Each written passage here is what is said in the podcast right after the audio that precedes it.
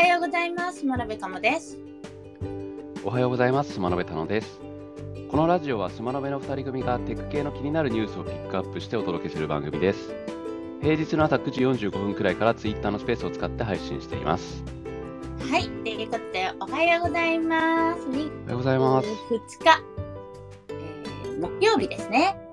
ですね。2月2日といえば、言えば、言えば、なんと、ミンキャざいます。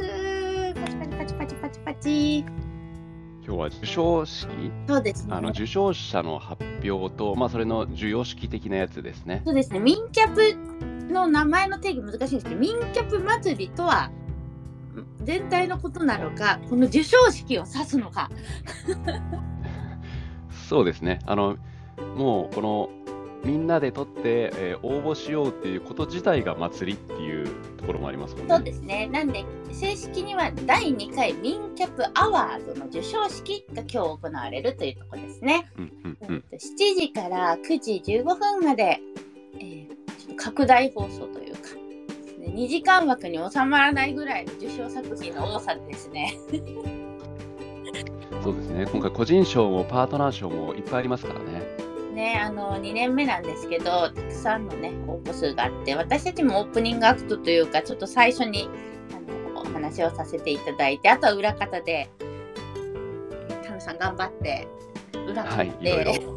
操作をいっぱい頑張るみたいな、はい。ね、そういう2時間になります。で、いろんな作品が出てるんでね、ぜひあの、ミンキャップの中をこう 3D キャプチャーして、いろんな作品を作って皆さんが紹介してくれますので、ぜひね、見ていただければと思いますというのが今日の大ニュースというところかしら。はい。基本的にはあの Zoom でやって、まあ、参加者だけのあのプレゼンターとかだけの参加なんですが、YouTube での配信があるんですよね。そうです。だから皆さん YouTube で見ていただくというところですね。まあ、聞いていただいている方の中には中で入っていただくかもしれないですけれども、YouTube で楽しんでいただければと思います。リンク貼っておきますので、ぜひ見ていただければと思います。よろしくお願いします。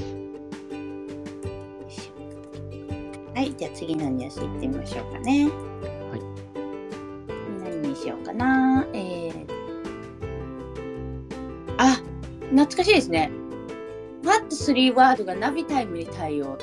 そうなんですよは。久しぶりに見かけましたが、えっ、と、3単語、What3 ワードっていうのは何かっていうと、3単語で目的地というか、3単語で場所を示すことができるという仕組みなんですけど、それをナビタイムに入れて、3単語で目的地を設定すると。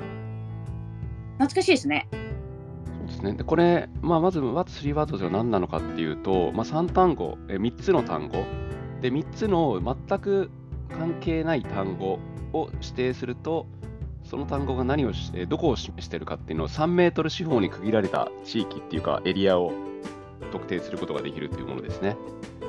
例えば自分の家は何だろうとかそういうのを調べたりするとですね3つの言葉。例えばですけどナビタイムのジャパンの本社はデコボコ垣根水にっていう3個の文字で当てはめれるで普通の住所で言うと、まあ、例えば、えー東京都品川区五反田みたいな感じで、だんだんこう、なんていうんですか、入れ子の構想というか、階層構造になってると思うんですけど、これはもう全く関係なく、え3つの言葉が、えー適用されているので、例えば、えーさっきのナビタイムジャパン本社がデコボコ垣根水にだとして、えーじゃあ、隣はデコボコ垣根なんとかなのかっていうわけでもなくて、え1個でも変わると全く別の場所が指定されるっていうような、かなりこう、なんだろう、ランダムっぽく配置されてるんですよね。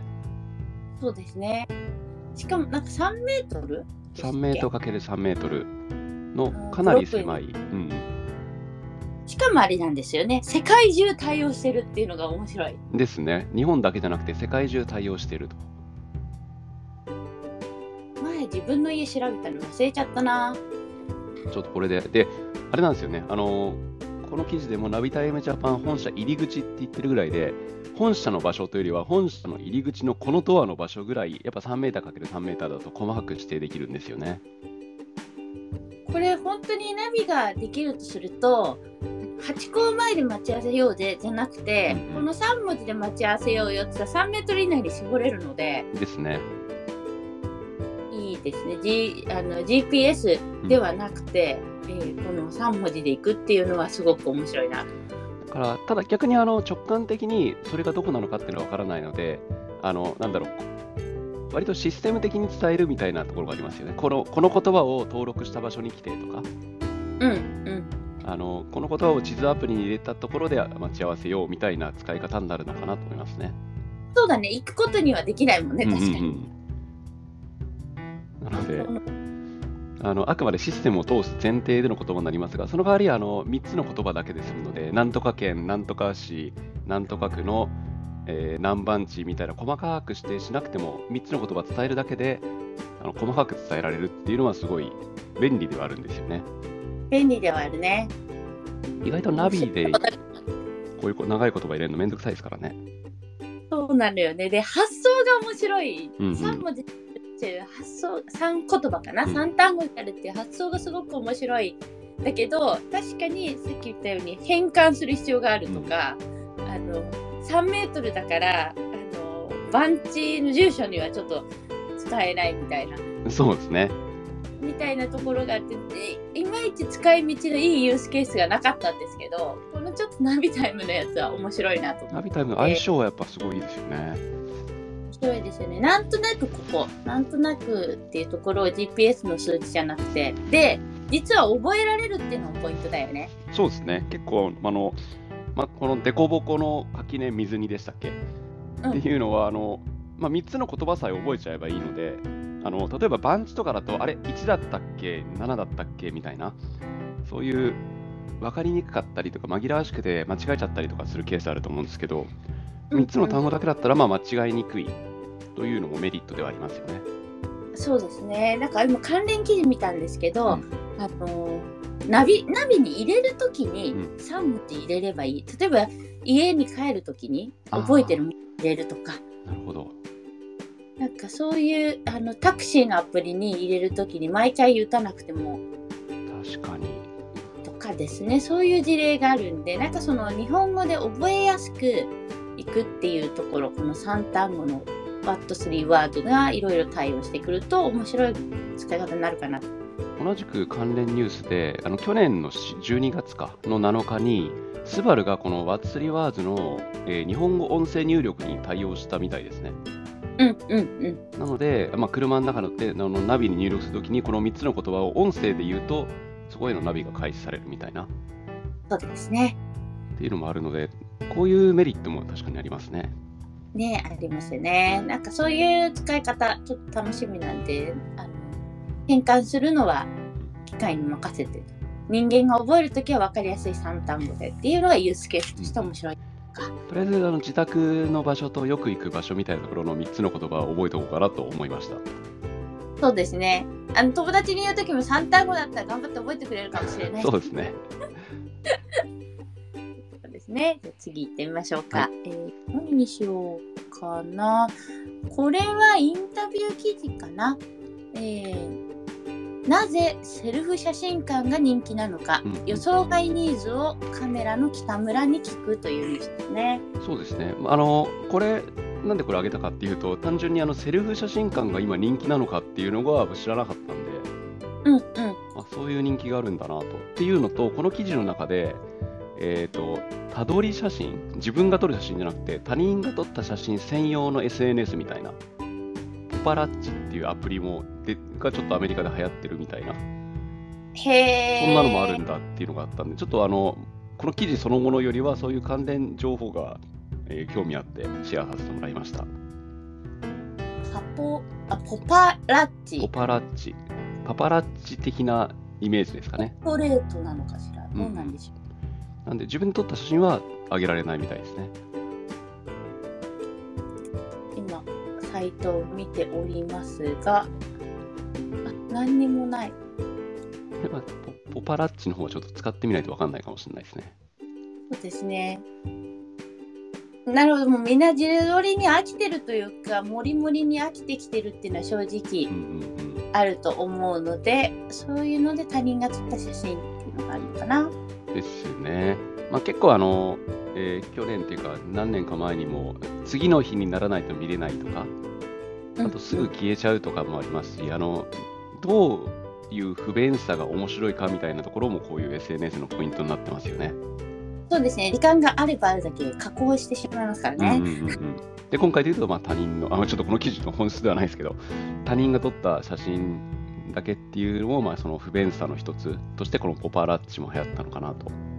でもなんでセリフ写真が流行っているのかというのは、うんうん普通にプロに撮ってもらってるってことなんですかね？いや、えっと、プロが使うような環境で自分で撮るみたいです。なるほライティンど。グとかがすごい綺麗な状態で、なんだけど、撮るのは自分自身。で、要は環境がいいところで自分で好きなように好きなだけ撮れるというものみたいですね。クミーというあのサービスでスタジオを貸してくれるってことなんですね。うんうんでカメラの北村がやってるので、あの環境的には、まあ、この専門家が使ってる環境ってことになりますね。うんで流行っているのは韓国でセルフ写真館が人気うんで、日本でも行けるんじゃないかって言ってオープンしたところはまあすごく人気が出たとうんうんいうところですね。なるほど面白いですね。もうこれ友達と借りてね取り合ってもいいかもしれないですしね。そうですね。うん、でもあの私たちもそうですけどツイあのアイコンとかアバターとかにもニーズがあってちゃんと撮らなきゃみたいなうんうんのはありますよね。顔出ししなきゃいけない時用にそうですねあの自己紹介とかビジネス用のちゃんとした写真とかをですね、撮らなきゃいけないな、みたいな。まあ、ホロレンズかぶっている写真みたいなのを使っちゃってますけれどもちゃんと撮らないとねっていうのでこういうところに例えばカメラが得意な人と行ってカメラマンと行ってうん、やるってこともできるかもしれないですね。そうですね。そういう使い方も確かにできますね。ね。次のニュースを行ってみようかな。どこまで行こうかな。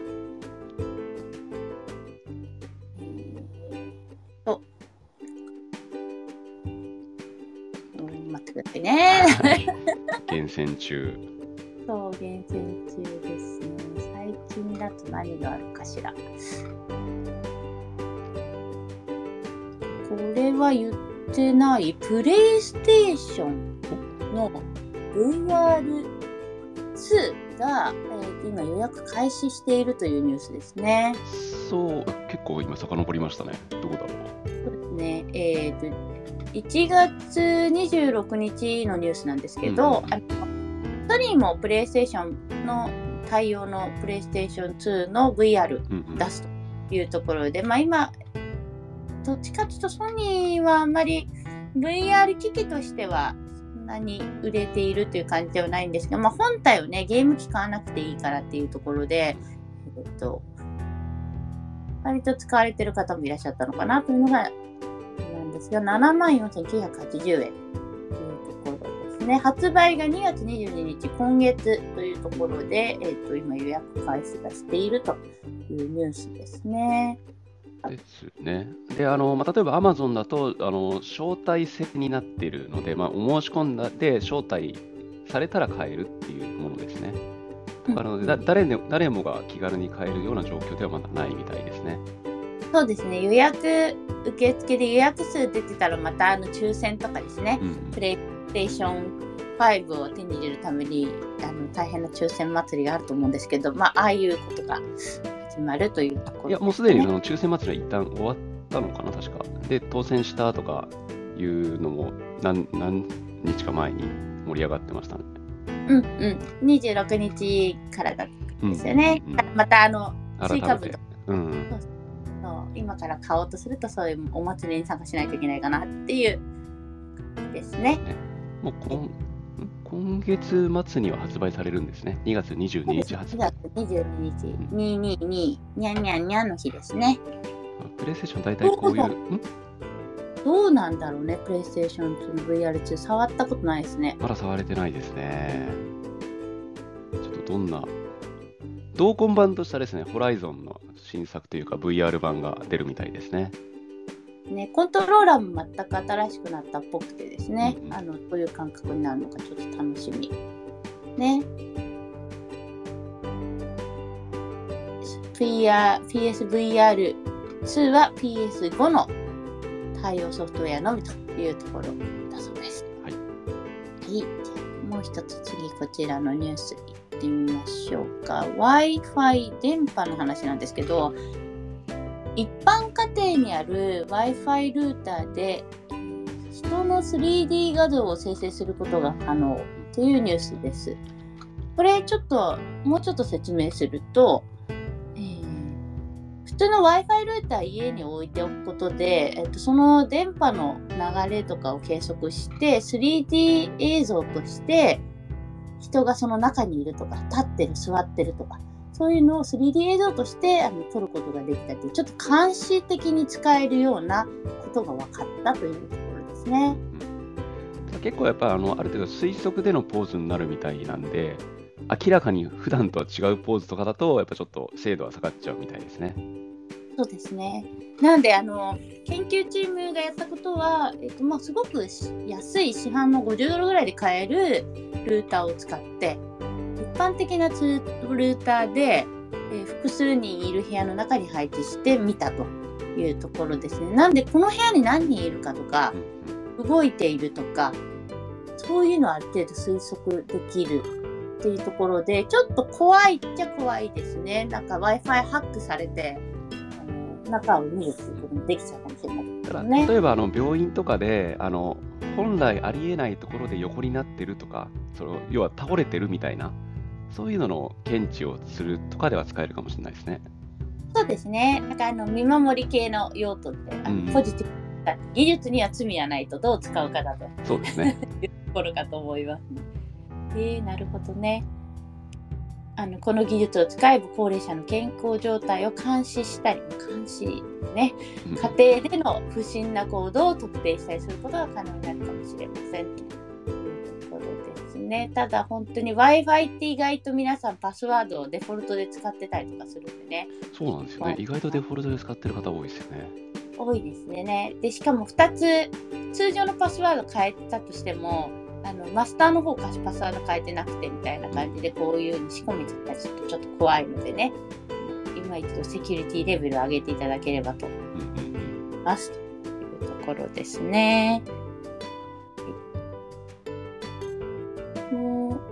ワンニュースぐらいいけるかしら。はいはい。これ私のやつですね。ちょっと時期的としては古いニュースですが、2020年4月の記事でご紹介ですというところなんですけど、塩を減らした減塩食ってあるじゃないですか。それをしょっぱく感じるための箸デバイス。ね。明大とあのキリンが開発した電気で塩味を感じさせるお箸の紹介ですね。これ結構話題になってましたよね、当時。そうですね。これ、あの、電気刺激を与えることによって、あの、しょっぱさを感じるように味覚を刺激するみたいな、そういうものなんですよね。痛くはないレベルで、え 言いたくはないレベル。電気が流れると。ちょっと体験してみたいですよね。あの、しょっぱさ、しょっぱい感のあるなのか、本当にこう、ししょっぱいっていうふうに思うのか。しょっぱい、しょ,、えーでもしょっぱい感としょっぱいと思うは多分わからない気がする違いが。うんいや、なんていうんですかね、あの、例えば辛さって、結局味じゃなくて痛みらしいじゃないですか。うん、そんな感じで、こう、舌触りとかが、あ、塩味ってこういう舌触りだよね、だからしょっぱいっていう、その間接的にしょっぱく感じるのか、直直接的なしょっぱさなのかっていうのはどっちなのかなというか、まあ、脳としては同じかもしれないですけど、そうですね。で、これ、舐めて感じることができるのか、どうなんだろう、食べ物と一緒に感じるとできるのかっていうところですかうんね。うんうん、一旦あの実験としては塩あのその箸を舐めてもらうのではなくて、一般食品風のサンプルのご飯と減塩食風のサンプルのご飯を箸型デバイスで食べてもらうと。でどれぐらい塩味を感じたかっていうのを評価したと。であの実験対象としてはすでに減塩食とかを食べたことがある人たちとうんいうところであのやってるというところなんですけれどもあの電気刺激与えない場合とそうじゃないあの与えた場合で1.5倍ぐらいされったイメージがあるというか、上京されたという回答が得られたということですね。面白いですね。これ塩だけじゃなくて、なんか他の、えー味覚、例えば甘いとか苦いとかも再現できるようになったら、本当にバーチャル食事ができるかもしれないですよね。そうですね。これは本当に健康に直結しますよね。うんもう福飲食とかでもそうですけど、ぱりあのちょっと味気ないな、量食べちゃおうとか、そういう人たちもいると思うし、なんかこう健康に向かってこれはあのよく使えそうなですね。薄味の減減塩食。食事はメンタルにも関わってきますからね。美味しいものを食べられないとかだと。満足したっていうふうに終わることでね、いい刺激になる。なるほどというところで、ちょっとこのデバイス、お箸デバイス期待したいなとうん思って、ちょっと諸々しい、まだプロトタイプですけど、できると楽しいなと思っております。というところで、今日のニュース、ここまでにしたいと思います。アイデアとテクノロジーで世の中にびっくりを。今日も一日頑張っていきましょう。まのべでした。バイバイ。